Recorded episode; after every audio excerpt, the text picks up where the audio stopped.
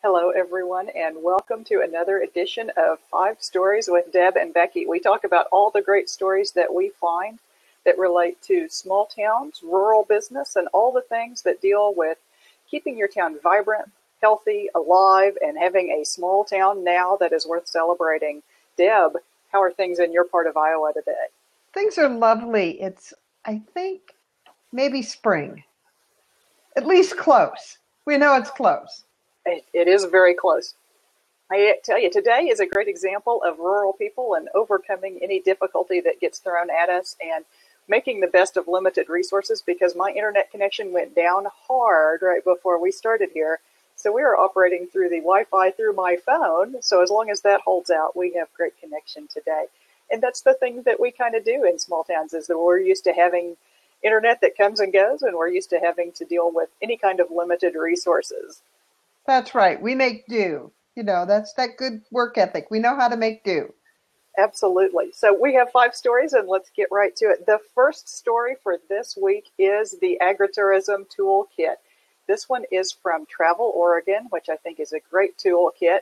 You know, Deb, every time you try to show that, it goes away. Well, the Agritourism Toolkit from Travel Oregon has some wonderful resources for anybody doing an agritourism type business.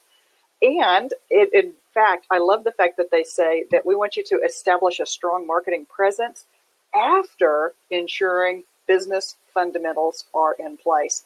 I think that's a good plan. Get your business fundamentals in place and then do a lot of marketing. Deb, what did you think of the agritourism toolkit? It's a fabulous resource. In fact, I think every state and community needs something like this. I was blown away. It's got me to thinking about how we can create something, this sort of thing, exactly where we live. I looked at that and I went, oh boy, I've got some work to do now. It's just that good. So bravo to them. And I think once everybody sees it, they're going to want to recreate it for their own community as well. Absolutely. Other states have them as well. I'm pretty sure if I dig around, I have other agritourism toolkits, and that may be a recurring theme. We share different states' agritourism toolkits. Our Definitely. second link this week is another home run from Katie. Um, it's at Kate's Country Living. It is five reasons that small towns should think regionally. Uh, this is another article from Katie that uh, she did because I asked her to. And I, you know, I think that the best thing about this is she's listed off five reasons Number four was one I had not thought of, which is small towns are interconnected by family ties because we all have family in nearby communities, and that's one way that our towns are connected. We're used to thinking about the reasons that our towns hate each other. This is a great list of reasons for our towns to like each other and work well together. What an idea! Yeah, and regionalism is particularly effective when there are no other towns but small towns in your area. So why not work together, create magic? You know, in Iowa, a great example is the villages of Van Buren right here. So there's no t- stoplights in the entire county, and they figured out how to work together as a region. And Katie's from North Dakota, and they have the same thing. It's just all spread out. And Sarah, yeah, family everywhere around me. Boy, she gets that for sure. Okay. Story number three is from the Regional Australia Institute. I love reading the stories from the Regional Australia Institute because in Australia, regional is everything that's outside of the capital cities and away from the coast. These are these are all the other places that are not the big city. And they have for this week they have three population trends that should be on your radar that are about rural Australia and regional Australia. Rural and regional have two different definitions in Australia. But I thought it was great because the trends are exactly the same trends we're seeing in rural America right now. Uh, that we have, um, we have boomers who are being super uh, active in their communities. We have regional returners, people coming back to rural areas, um, which is very much like the brain gain that Ben Winchester is seeing out of University of Minnesota. And then immigration is playing a very large role, and we see this in a lot of other small towns in the United States as well. So no matter where you live, you should give this article a good read because those are three population trends that really should be on your radar. Absolutely. I love the super boomers and the regional returners. Uh, we're seeing it here as well. But I'm particularly fascinated with the adoption of international migrants. It sounds as if Australia is in favor of migrants coming to their shores. I'll be keeping a close eye on that trend and see how their small towns are growing with international migrants. Right. Oh, and we're all seeing that, honestly. I'm, a lot of places, the, the international immigrant population is really changing the face of small towns and is the number one factor in population growth in a lot of towns. So it's an important factor and very much worth paying attention to. Story number four is White Horse Greenhouse teams up with local artists and food co-op.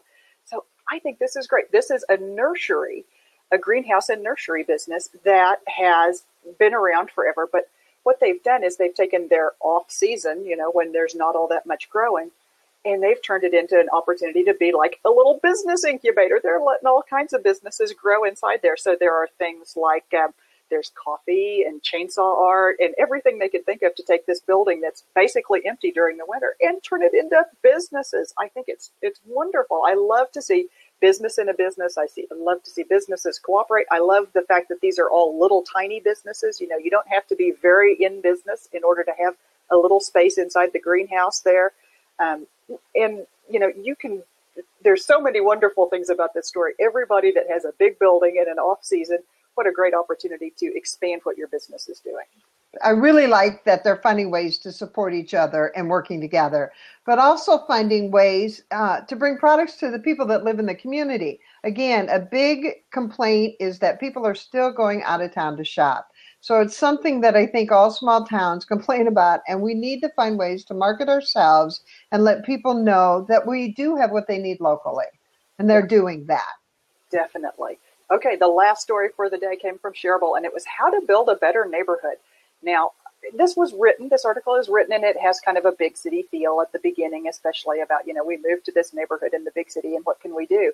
But the tips they give are definitely written for small neighborhood and definitely work in any small town. So there's things like throw a party, encourage regular casual gatherings, have porch time. What's more small town than having porch time?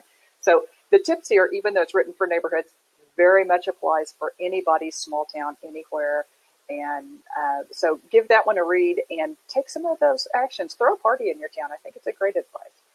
You know, we've been talking about how to have more time outside with neighbors. Our lives are just so busy running after kids, so many activities that they're involved in. Then there's the electronics that we're all attached to.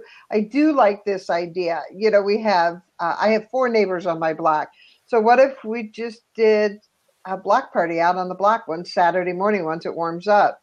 You know, in Chicago, we used to have informal block parties. Somebody would bring the music, somebody bring chips and dip, and you know, next thing you're dancing and have a little party in the afternoon. There's no reason we can't do that in small towns. I think it would be awesome, and you know, maybe play a little ball and just have some fun. Good I idea. I, I, tell you what, in even in the smallest small town, there are neighborhoods. You know, I live in a town of 30 people and we have north side and south side. I'm not ah! kidding. So everybody has neighborhoods. Just take your little tiny neighborhood and get together with your neighbors and have a party. That's just, you know, if we have no other advice for you, spring is coming eventually in your neighborhood. Take the opportunity to get out with your neighbors, enjoy the out of doors, and don't make it formal. Just go around and leave a note on people's doors. We're partying Saturday morning in the parking lot at the church and have everybody show up. You know, this is this is how easy it is. So those are our top five stories for the week. Uh, great ideas for small towns. We want you to be taking these steps that make your town thrive and prosper into the future because we firmly believe that your town has a future. It has a now. Don't be stuck in the past. Be busy doing the things that make your town thrive. That's right. And you can view these links at needalittleadvice.com. It'll be up later tonight. And we'll also share it on our Facebook page at saveyour.town tomorrow morning. And I will share these on my podcast at smallbizsurvival.com slash podcast, where you can sign up. Um, and it is shared through iTunes. So if you're an iTunes person, you can always listen in there, and the links will be posted in the show notes. Thank you, everyone, for joining us today, and we will see you again next week. Thank you. Bye now.